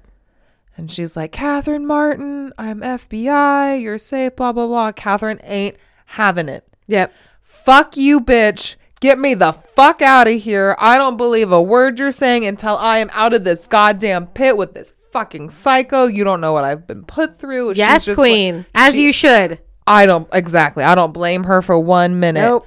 And then fucking Clarice was like, I'm sorry, but I have to leave you. Ah!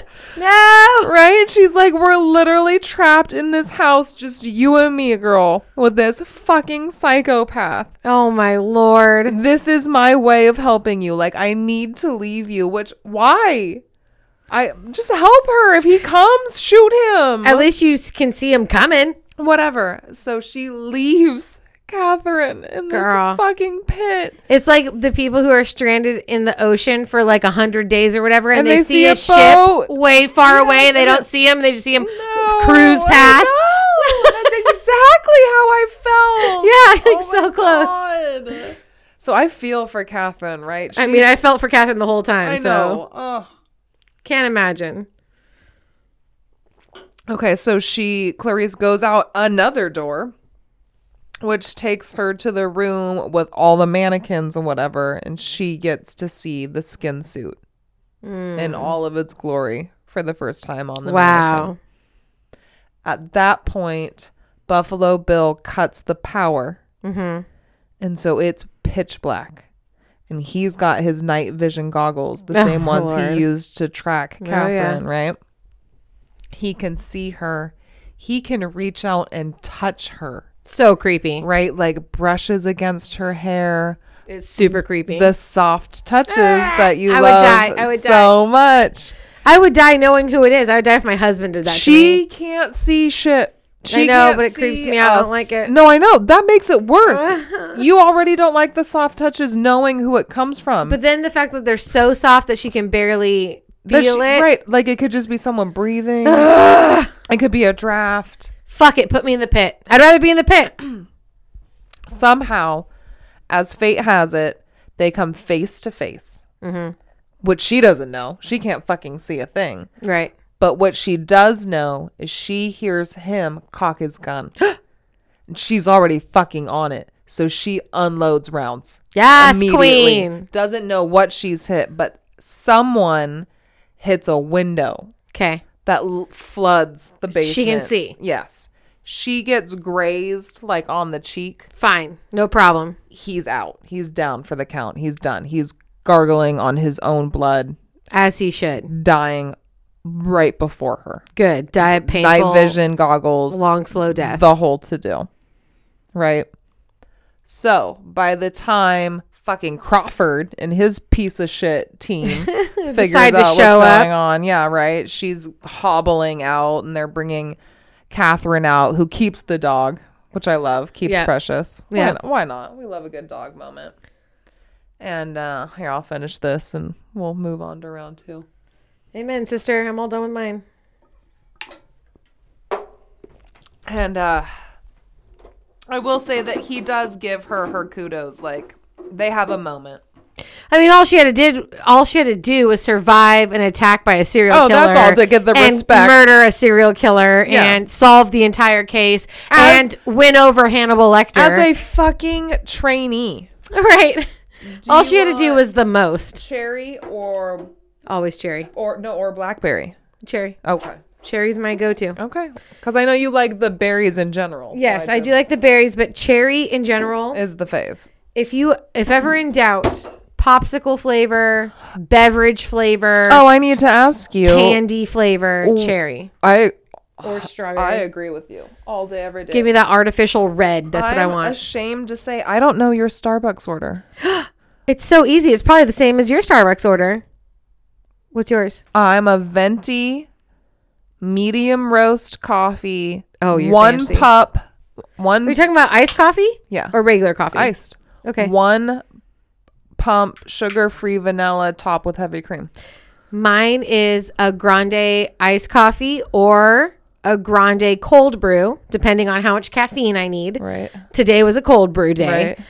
But normally it's a grande iced coffee with cream, which is the heavy cream. So no... sweetener at all? Nope. Okay. Just the heavy cream. Just the heavy cream. Sometimes if I know I'm grabbing it and going home, I'll just get it black because I'll put my own heavy cream in it. Yeah. I get more coffee that way. Because I wanted to bring you a coffee the other day and I'm like, oh, fuck. I don't know. Grande iced coffee with cream. Best friend's order. And the reason I started saying cream instead of heavy cream was I went through a spurt there where they were making it like white with cream. And I realized, depending on who you get, the terminology. Yeah, just splash of cream. Yeah. Because if I say heavy cream to me, they go heavy on the cream. Yeah. So it's a grande iced coffee with cream, unless I'm bringing it home, and then it's just a grande iced coffee black. Love it. But my hot coffee order is a skinny vanilla latte. Interesting. Because it's got the sugar-free syrup in it. For my hot, instead of just the single pump sugar-free vanilla, I add a single pump, an additional pump of sugar-free cinnamon dulce. Ooh. To make it real fancy-pantsy. This is relevant because I'm going to bring you a coffee when I come to see you at your office. Can't wait. Right? Anyways. So, Clarice has fucking balled out, saved the day. Done everything. Everything imaginable. Everything you could ever possibly do. Right? Fucking queen. Clearly, she graduates. Right? And on graduation day, who does she get a phone call from? Our man. Our boy. From the Bahamas. Hey. And he is very congratulatory. Like, oh. And hadn't he asked her for like a private island or something? No. So or what, like a beach day? He asked her for something to do with a beach. He didn't ask her for a beach.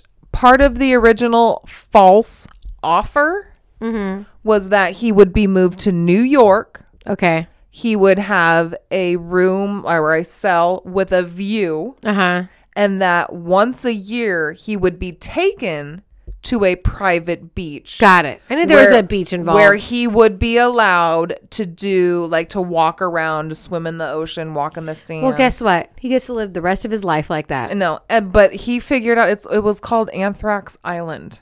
Oh. It was like where they did chemical testing. Oh, my God. No. He knew immediately. He's all, sweetie, weird. I'm going to the Bahamas. All I have to do is kill 7 police officers to get there, so, and a couple paramedics and one tourist. Take your fucking anthrax bullshit island and from the Bahamas, bitch, I'm going to congratulate you on graduating, honey. Right. And for all the help I provided to your career, boo. Incredible. And on top of that, I'll be having dinner with an old friend. Oh, yes. And who's the old friend? I can't remember. Dr. Chilton. That's right. Dr. Chilton. Who had just landed. Yep. Mm-hmm. Lovely. Yeah, and that's how they end the movie. God bless him. Yeah, and well, I mean, Clarice going, Dr. Lecter, Dr. Lecter, Dr. Lecter, right? It's like, bitch, no, he's gone, baby. He's hungry. And so it's time Chilton. To eat. Mm-hmm. There we go. Phenomenal. If you haven't seen it, I don't know why. Please. I mean, maybe you're just too young, but no, you haven't seen it yet. Do us all a favor. But you need to see it. You'll love it. It's great. It's really a great movie. So out of how many knives? What out of 5 knives? 5.5. Woo! That's a first. Right? We just made THC history. I mean, we've never done an over 5. 5.5, baby. It's not aggressively violent. It's not aggressively vulgar. There isn't aggressive nudity. It's classy. It's well done. It's old. But it's still scary and intense. And that's why I give it above and beyond. The fact that I was able to watch it as a kid and feel a certain way and watch it now as a fucking middle-aged woman. We're not there yet, but almost middle-aged. I know. And it still gives me the chills. It still puts me on edge. It still makes me uncomfortable. Yeah, it makes your skin crawl a little bit. It's brilliant. And like I said, that whole dynamic with Hannibal where it's like you're so uncomfortable and so intimidated by him. But then once he starts killing people, you're kind of cheering for him. You're like, yeah, fuck yeah. Don't you forget this is Hannibal Lecter, motherfuckers. Yep. He's going to kill all of you with the tip of a pen. Mm-hmm. So clever. So well done. Yep. We love it. All time. So there we go. And we finally did it. Silence of the Lambs. To thank you. You're welcome. Because we had briefly talked earlier in the week about I believe Jodie Foster just won a Golden Globes for something. I think so, but I don't quote me on that. I know. I don't watch the Golden Globes. So, and you had told me that there is a new show, Clarice.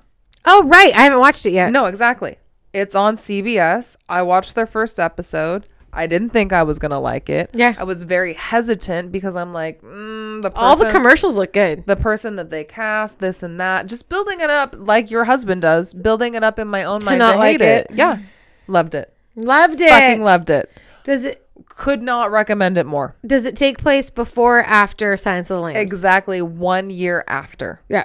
Because that was the only thing with me was like, I could see them casting either a younger Clarice or a much older Clarice. Mm-hmm. I was hesitant about the fact that I thought it was going to be in the same time period. I'm like, so I have to just learn to accept a new Clarice. Which I was really struggling with at first. Right. I would say at least for like the first 15 minutes. She grows on you. Mm-hmm. I think she does a phenomenal job. The real question is, does she do Jodie Foster's accent? Yes. That's all I really need. Well. Because for me, Clarice is more of the accent than she is even like a physical appearance. That's why I was so hesitant. Right. And so. Because you don't want her to be doing like an impersonation. No. Mm-mm. So I would love your opinion. I will totally watch it. Yeah. What channel is it on? It's on CBS. So for me, I was able to get it on demand. But guess what, girl? I just downloaded Paramount Plus to watch Survivor. That's CBS. There you go. So I'll watch that in between my Survivor episodes. It has actual scenes from the movie. Mm-hmm. I thought the casting was very well done. Mm-hmm. Who in Harold and Kumar is Harold and Kumar? Who's the Asian? Harold, right? So Kumar is in it. Wow. He's Indian, one of the, right? Yeah, yes, correct. Which technically makes them both Asian, right? I don't. We just got canceled. Zero disrespect, you guys. I don't know geography. You want to get into the boroughs again? Like it's. Pacific Island? I don't fucking know. I don't. Well, India is definitely not a Pacific Island. No, that's what it's. No. I don't fucking know. Anyways, like, fine. So great. I believe it is Kumar then, and he is also an agent. That's the only other, like, that's, well, I guess besides, like, the main guy, I guess I kind of recognize, but I'd say that he's the biggest. Because Kumar's also, like, Super Troopers, right? Yeah. Mm-hmm. So he's the most known of the actors. Okay. It had just enough like violence, right? Because it's made for TV. I'm gonna scale it back. It was good. Yeah, but TV's been really kind of going for it lately. No, it was good. I really enjoyed it. And also something that I thought was interesting is it still plays into this whole, like, she's the single girl in a boys' club. Like, she's constantly having to defend herself. Despite solving the case of the decade. Yep. Mm-hmm. Because she's, like, in therapy for PTSD or whatever. And so the therapist is trying to hold her back. And all the people that she's assigned the case to, they're like, well, how are we supposed to have faith in you if you're a loony and this and that? Oh! No, exactly. So sounds like they need therapy. She's still struggling to, like, prove herself. Mm-hmm. Mm-hmm. I like it. It is. It's so good. Okay. Really, really recommend it. And I'm so glad that you mentioned it. Otherwise, I never would have watched it. You're welcome. I'm sure I can get Lou to watch that because he, despite hating everything, he does love a nice dramatic movie like The Silence of the Lambs, a nice suspenseful drama. Mm-hmm. So I bet you he'd watch Clarice with me. They don't sugarcoat it. I've not watched Hannibal, which is also a show, and I've never watched that. Yeah, I think my mom enjoyed it. Oh, and I will mention I did read Hannibal the book, and it's like a prequel, right? Mm-hmm. No, it's a. Prequels what like happens before. No. Mm-mm. It happens after? Yep. Well, and his life in the Bahamas? No. Hannibal is like in Italy and he comes back for Clarice. Oh. Yeah. Okay. No, it's a second go around. There is a prequel. That's like Red Dragon or something, right? Correct. Yeah. And even before that I have on VHS, I believe it was called Manhunter. Oh, okay. Yeah, which my mom was the only reason I know any of this, because she's the reason I watched Silence of the Lambs. She read all of the books, and because of that, we watched the movies and blah blah blah. Same Maybe we should read the book Exorcist at a really inappropriate age. But look it, I'm fine. I'm fine. I swear to God, I'm fine. But yeah, so I got the opportunity to read Hannibal. You are correct. I believe it is Red Dragon that is prior. Silence of the Lamb, and then Hannibal is after the fact. Yeah, that he comes back for Clarice. I had always assumed that Hannibal was like part of the Red Dragon era of things. Have you read Silence of the Lambs? We should read it. Start a little THC book club. I agree. No, that's why I wanted to mention I had read Hannibal. I had not read Silence. Well, why don't we put that on our to-do list, that we read Hannibal with all of your free time, right? And all of my free time coming up. Right. And then also, or you as viewers could read it and just give us cliff notes on our comments. That would be great. Totally. And then I would also like to read Intensity by Dean Koontz at some point. I know you've read it a long time ago, and I would love to reread it as well. I want to read it for the first time. Absolutely. So that's on the to-do list. We've got so much. See, best podcast ever. You guys won't miss us for a week. Amen. We loaded you up with a bunch of shows to watch, movies to watch, books to read. Fantastic. Speaking of good podcasts, so I've been talking ad nauseum about Small Town Murders. Yes. I was listening to an episode while I was doing my laundry, and I finally got a taste of my own medicine. Ooh. They did a murder that takes place in South Lake Tahoe, and their pronunciations of Northern California towns, because they're from the East Coast. These two men from the East Coast, they now live in Arizona, so their pronunciations of our NorCal towns was so bad. I can't wait. I was like, oh, this is how I sound every week. So first of all, Placerville and Placer, California, that's an easy one. They call Placer. Placer, yeah. Placer and Placerville. I understand that one. Yeah. But then at some point they talk about where. So we were raised in Walnut Creek, California. Where else was I raised, Bailey? Where's my second hometown? Redding. No, Antioch. Oh, yeah. So my dad's from a town in the East Bay called Antioch, California. And I can't remember how they say it. I think they say Aniotalk. Stop. Aniotalk. Something like that. Stop. Aniotalk. Stop right this second. And I was dying. Because, of course, they would say it that way. Because I wouldn't have been able to figure out what they were talking about. I would have been like, what? Yeah. They were pronouncing it phonetically. But as somebody from there, that's not how we say it. Just like them being from the East Coast, we have a town, Concord, in the East Bay. But if you go anywhere outside of the East Bay, it's Concord. Just like Concord grape. And we have a town called that we say Lafayette. And if you go outside, it's Lafayette. So all of these like differences in pronunciation, depending on where you come from. But I was absolutely dying at their Placerville and Aniotalk, because I was like, this is how I sound every week. Okay, so now I have to ask you this. You've been here for how many years now? 3, 4 this summer. How do you hear people in town pronounce almond? Yeah, that's a hard one. Okay, so isn't it like almond? No, it's almond. Almond, because that's right. It's not an almond until you knock the L out of them. Oh, right? You gotta knock those nuts off the tree. So we are in not a farming town, but there's a lot of like orchards. We're very agricultural. Mm-hmm. It's a college town meets an agriculture town. Yeah, and yeah, almond. Yeah, yes. It's an almond until you knock it down, and then it could be an almond. Amazing. You gotta knock the hell out of them. Well, leave a comment about how you pronounce almond and how you pronounce tomato. I would actually love to stay to talk about Married at First Sight, but I'm gonna pee my pants. Oh, I knew you would. I'm dying over here. All right, we'll save it for next week. Okay. We'll watch some more episodes. I got one thing to say. Okay, let's do it. One thing, and it's not even about the current. I just want to say congratulations to Greg and Deanna. They had a baby boy.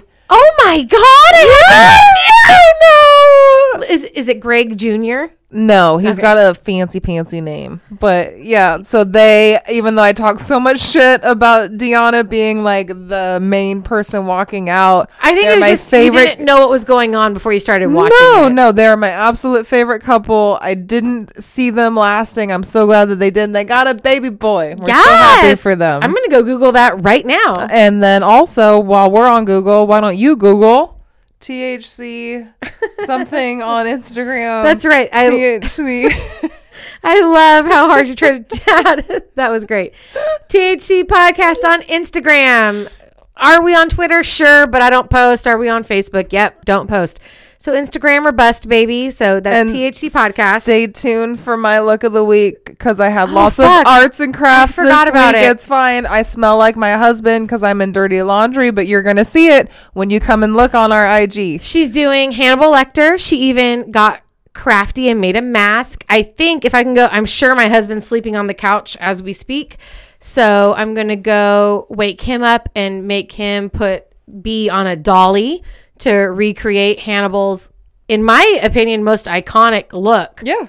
The mask, the straight jacket tied to a dolly. Right. And see if you can spot the subtle details because I really went into it, you guys. I really did my best. I see one that I've been looking at all night and that, should I say it or no? No. Okay, fine. So, yes, check that out. And we will see you next time. Also, tell friends and family members about this podcast. We're on all streaming sites. Bye. And we love you. Bye. See you next time. Bye.